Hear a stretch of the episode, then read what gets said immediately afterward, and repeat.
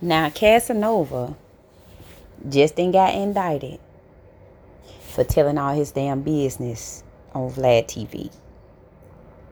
Now you got everybody mad at Vlad TV because Casanova going to jail over his interview. I don't know what the fuck y'all mad at Vlad TV for because he ain't doing nothing but his damn job.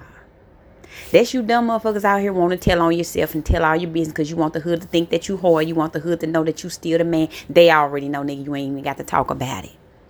Now your monkey ass getting ready to be locked up. Ain't getting home. Telling your girlfriend why you going in talking about I love you like cooked foods. Well, nigga, ain't nothing gonna be cooked in that motherfucking jail no more. All you doing is warming shit up now. You brought it on yourself.